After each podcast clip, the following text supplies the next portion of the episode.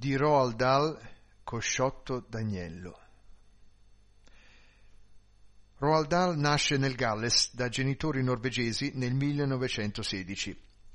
Ha avuto una vita decisamente avventurosa, lavorando prima per la Shell in Africa e dallo scoppio della seconda guerra mondiale si arruola nella RAF. Definito il maestro dei racconti dell'orrore allegro, lo scrittore britannico ha modernizzato il genere letterario cosiddetto di paura creando un horror molto particolare, più avventuroso che inquietante, pieno di fantasia e leggerezza. Muore ad Oxford nel 1990. Legge Pietro Moroni. La stanza era calda e pulita, le tende erano tirate, le due lampade da tavolo accese quella accanto a lei e l'altra accanto alla poltrona vuota di fronte a lei. Sulla credenza alle sue spalle c'erano due bicchieri alti, le bottigliette della soda, il whisky. I cubetti del ghiaccio erano nel secchiello termoisolante. Mary Maloney aspettava che il marito tornasse a casa dal lavoro. Ogni tanto lanciava un'occhiata alla pendola, ma senza provare ansia, al solo scopo di rasserenarsi al pensiero che a ogni minuto che passava il momento del rientro del marito si avvicinava. Aveva, come dire, un'aria sorridente e calma. Il modo in cui chinava il capo sul lavoro di cucito che stava eseguendo era stranamente tranquillo. La pelle, era infatti al sesto mese di gravidanza, aveva acquistato una meravigliosa trasparenza. Le labbra non erano tese e gli occhi, con quel loro sguardo placido, sembravano più grandi e più scuri di prima. Quando la pendola segnò le cinque meno dieci, Mary tese l'orecchio e pochi minuti dopo, puntuale come sempre, sentì il fruscio delle ruote sulla ghiaia di fuori, lo sbattere dello sportello, i passi davanti alla finestra e la chiave che girava nella serratura. Mise da parte il lavoro, s'alzò e gli andò incontro per baciarlo appena entrato nella stanza. Ciao, caro. Ciao, gli prese il cappotto e l'appese nell'armadio a muro. Poi andò alla credenza e versò da bere uno abbondante per lui e uno scarso per sé. Dopodiché riprese il suo posto in poltrona e il lavoro, mentre lui sedeva nella poltrona di fronte, reggendo l'alto bicchiere con ambedue le mani e agitandolo in modo che il ghiaccio tintinnasse contro il vetro. Per lei quello era il momento più bello della giornata. Sapeva che lui non aveva voglia di parlare se non dopo aver finito il primo bicchiere e lei, dal canto suo, era felice di starsene in silenzio, a godersi la sua compagnia dopo tante ore di solitudine lì in casa. Si godeva la delizia di quei momenti e adorava sentire, come chi steso al sole ne sente le vampe, tale quale quell'ondata di maschio calore che proveniva da lui quando erano insieme loro due soli. Adorava la sua maniera di star seduto stravaccato nella poltrona, il modo in cui entrava dalla porta o attraversava la stanza a passi lenti e lunghi. Adorava quel suo sguardo assorto e distaccato quando i suoi occhi si posavano su di lei, la strana forma delle labbra e soprattutto quel suo silenzio quel suo non dire della propria stanchezza, quello starsene per conto suo finché il whisky non gliel'aveva portata via la stanchezza. È stanco, caro? Sì, sono stanco. Nel rispondere fece quel che faceva sempre, sollevò il bicchiere e lo vuotò d'un sol colpo, sebbene fosse pieno ancora a metà o poco meno. Non stava guardandolo in realtà, ma sapeva che l'aveva votato perché il ghiaccio tintinnò sul fondo del bicchiere vuoto quando abbassò il braccio. Rimase fermo un attimo, sporto in avanti nella poltrona, poi s'alzò e a passo lento andò a versarsene un altro. Faccio io! esclamò lei saltando su. Resta seduta. Quando tornò alla sua poltrona lei notò che questa volta se n'era versato parecchio. Tesoro, vado a prenderti le pantofole? No. Lo guardò mentre beveva il primo sorso del liquido ambrato e ne notò gli oleosi mulinelli. e se n'era versato un bel po'.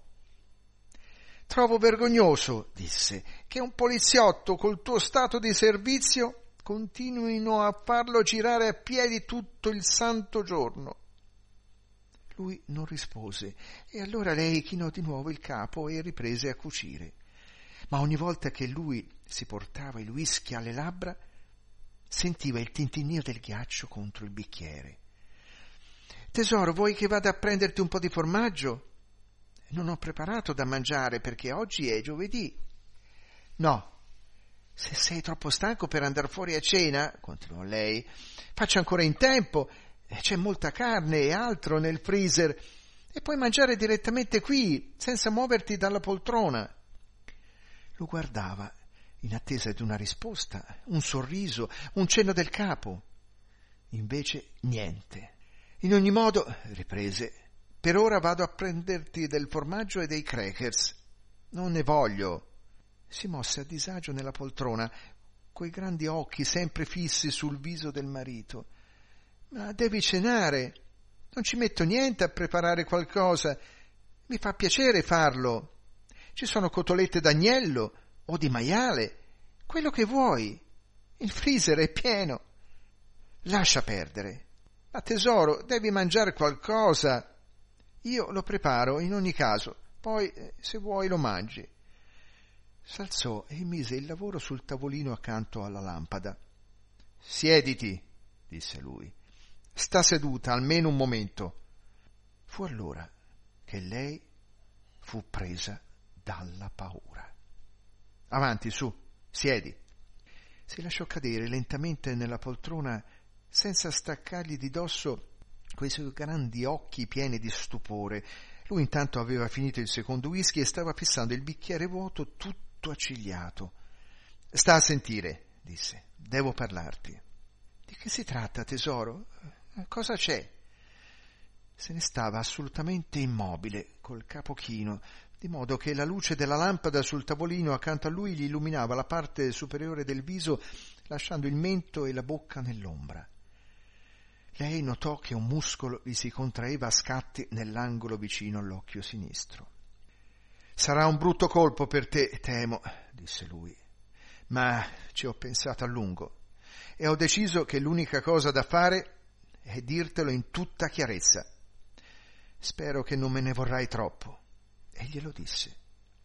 Non ci mise molto, quattro o cinque minuti al massimo, con lei seduta, immobile, che lo guardava con stupore e raccapriccio, stordita, mentre lui s'allontanava sempre più da lei ad ogni parola.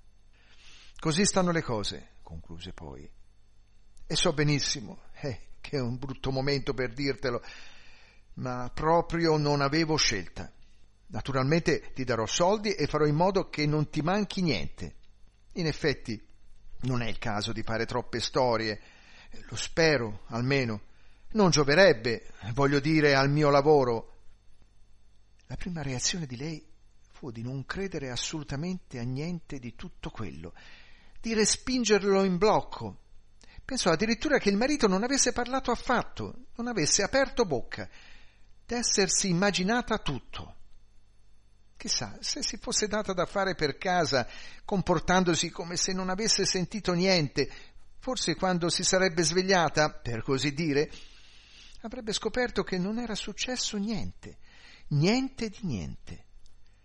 Vado a preparare la cena, riuscì a dire in un bisbiglio, e questa volta lui non la fermò.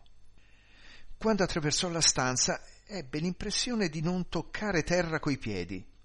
Non avvertiva niente, a parte una lieve nausea e una certa voglia di vomitare. Quindi s'abbandonò ad una serie di gesti automatici. Scese le scale della cantina, girò l'interruttore della luce, avvertì il freddo del freezer quando vi cacciò dentro il braccio per prendere la prima cosa che le capitò sotto mano. Tirò fuori quella cosa e la guardò. Era incartata, tolse la carta e la guardò di nuovo. Un cosciotto d'agnello. Benissimo, avrebbero mangiato agnello lo portò di sopra, reggendo con ambedue le mani il sottile osso alle estremità, e nell'attraversare il soggiorno vide il marito in piedi davanti alla finestra. Le dava le spalle e lei si fermò. Per l'amor di Dio, disse sentendola entrare nella stanza, senza voltarsi però, non prepararmi la cena, vado fuori. A quel punto Mary Maloney non fece altro che avvicinarglisi e senza la minima esitazione brandì alto nell'aria il cosciotto d'agnello e glielo calò con tutta la forza che aveva sulla testa.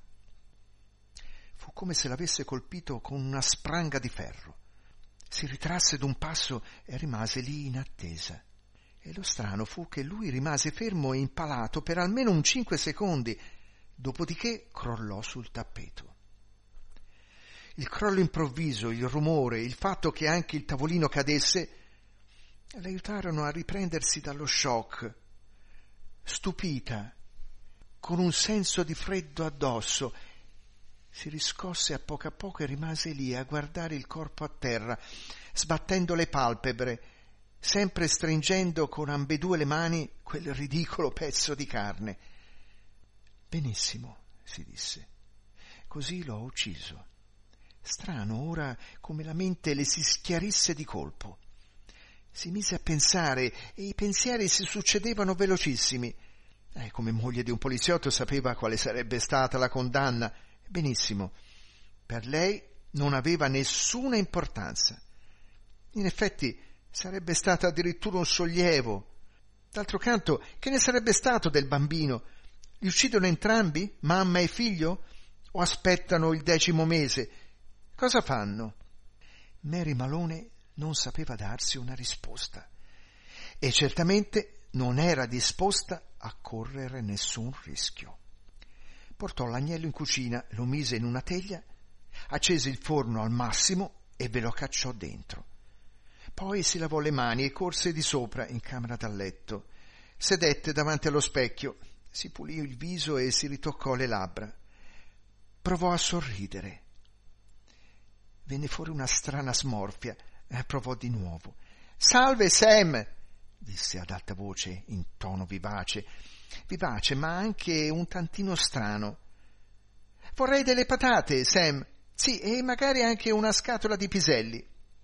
Sì, un po' meglio così. Sia il sorriso che la voce sembravano più naturali ora. Provò parecchie altre volte ancora, poi scese di sotto, infilò il cappotto andò alla porta sul retro, attraversò il giardino e fu fuori in strada. Non erano ancora le sei e l'emporio alimentare aveva ancora le luci accese. Salve, Sam! disse in tono vivace, sorridendo all'uomo dietro al banco. Buonasera, Miss Malone. Come va? Ah, vorrei delle patate, Sam. Sì, e magari anche una scatola di piselli. L'uomo si voltò e allungò una mano verso lo scaffale alle sue spalle per prendere i piselli. Patrick ha deciso che era troppo stanco per andare a cena fuori stasera, disse lei. Il giovedì sera di solito mangiamo fuori, sa, e così mi sono trovata senza verdure in casa. Vuole anche della carne, Miss Malone? No, grazie, la carne ce l'ho. Ho un bel cosciotto d'agnello nel freezer. Oh, non è che mi vada molto di cucinarlo senza scongelarlo prima, Sam, ma questa volta corro il rischio. Lei che dice? Verrà bene? Personalmente, disse Sam, non credo che faccia molta differenza. Vuole queste patate dell'Aidaho? Oh sì, vanno benissimo. Due, per piacere. Altro? Sam piegò la testa di lato, lanciandole un'occhiata di simpatia. E come dessert? Cosa gli offre come dessert? Beh, lei cosa suggerisce, Sam? L'uomo lanciò un'occhiata in giro per il negozio. Che ne dice di una bella fetta di torta al formaggio? So che gli piace. Perfetto, l'adora. E quando tutto fu incartato e lei ebbe pagato, sfoggiò il suo miglior sorriso e disse Grazie, Sam. Buonasera. Buonasera, Miss Malone. Grazie a lei. A questo punto, si disse mentre rientrava a passo svelto, non doveva far altro che tornare a casa dal marito che aspettava la cena. Doveva cucinare, mettendocela tutta, facendo del proprio meglio perché il poveretto era stanco. E se per caso, entrando in casa, avesse notato qualcosa di insolito o di tragico, terribile, ne avrebbe avuto naturalmente uno shock e sarebbe impazzita di dolore e orrore. Attenta però, lei non s'aspettava di trovare niente, stava solo rientrando con le patate e i piselli. Miss Maloney stava andando a casa con le patate e i piselli di giovedì sera per preparare la cena al marito. Così va bene, si disse. Comportati in maniera del tutto naturale, agisci con naturalezza e non ci sarà bisogno di inscenare alcunché. Per questo, nell'entrare in cucina per la porta sul retro, canticchiava un motivetto ed era tutta sorridente. Patrick, chiamò, come va, tesoro? Mise giù il fagotto sul tavolo e andò nel soggiorno. E quando lo vide steso a terra, con le gambe piegate e un braccio sotto il capo, fu davvero uno shock per lei. Tutto l'amore d'un tempo, l'attaccamento, le esplose dentro. Corse da lui, gli si inginocchiò accanto e si mise a piangere di tutto cuore. E fu facilissimo, non fu necessario recitare. Pochi istanti dopo s'alzò e andò al telefono. E conosceva a memoria il numero della stazione di polizia e quando all'altro capo rispose una voce d'uomo gridò Presto, venite presto! Patrick è morto. Chi parla? Miss Maloney, la moglie di Patrick Maloney. Sta dicendo che Patrick Maloney è morto? E credo proprio, singhiozzò lei, è steso a terra e mi sembra morto. Veniamo subito, disse la voce.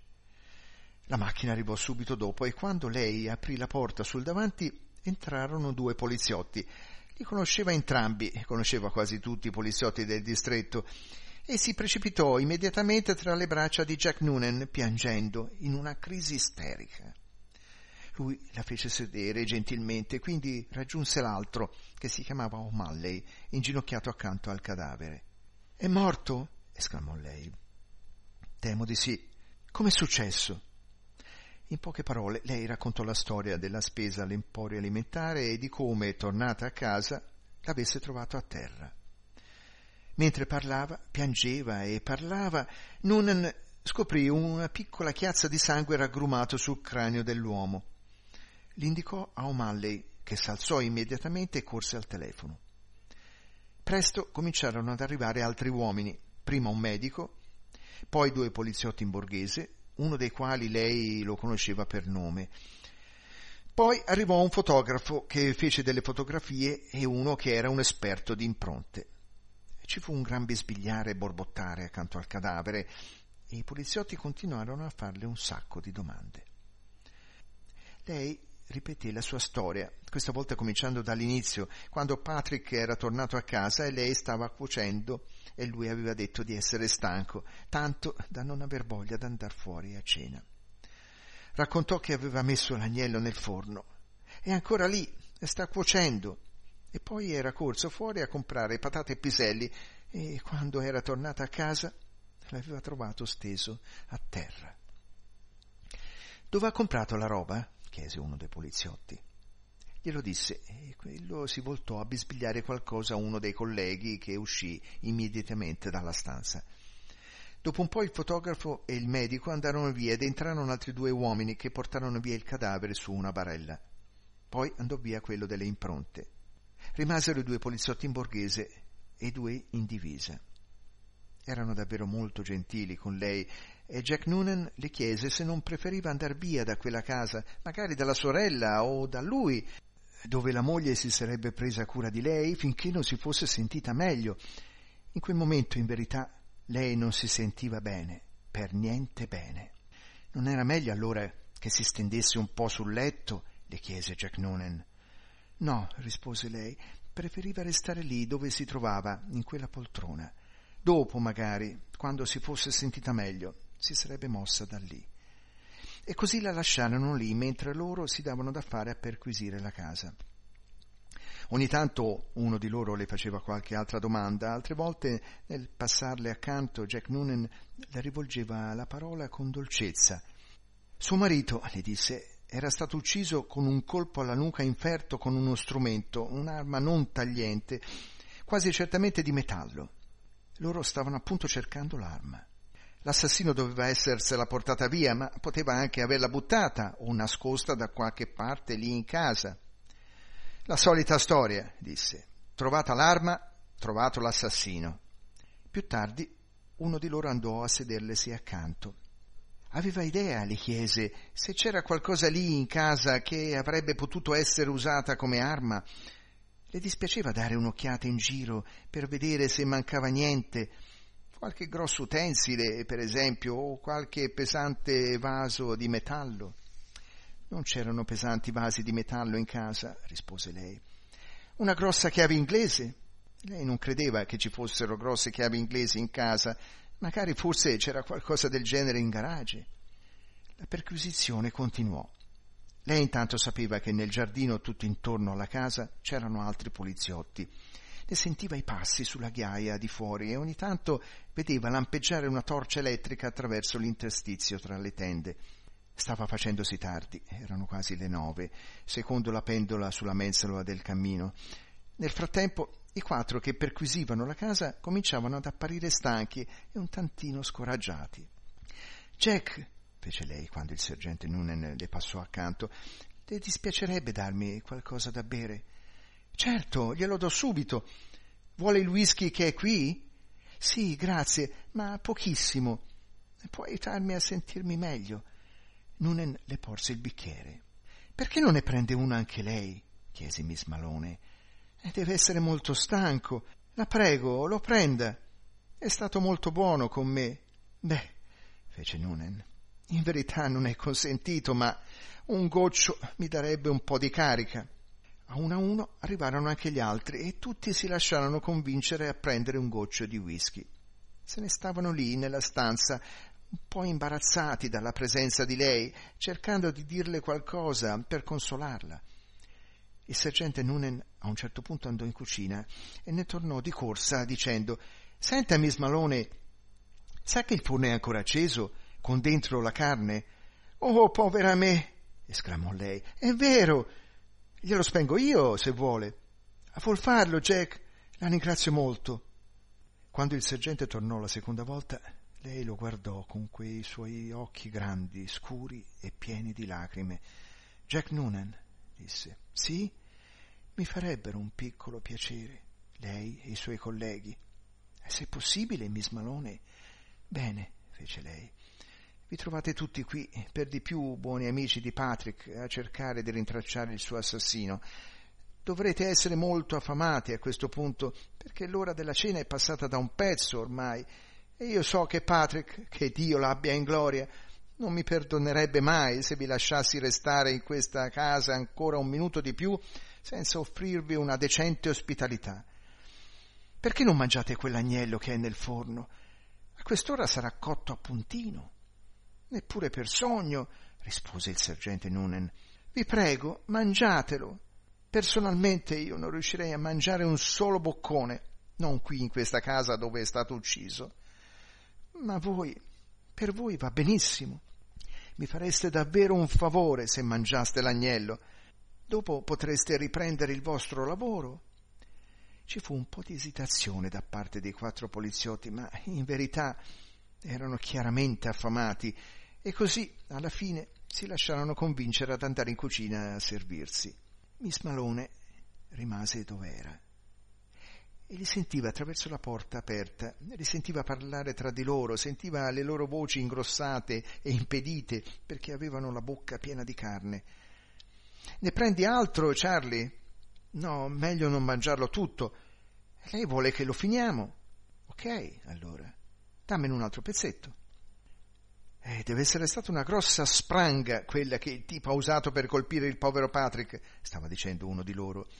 Il dottore ha detto che aveva il cranio fracassato come se fosse stato colpito con un martello. Per questo non dovrebbe essere difficile trovarla. E io cosa dicevo? Chiunque sia stato non può andarsene a lungo in giro con un affare del genere. Uno di loro ruttò. Io personalmente sono convinto che si trova ancora qui in casa. Magari l'abbiamo proprio sotto il naso. Tu che dici, Jack? Nell'altra stanza, Mary Maloney scappò da ridere.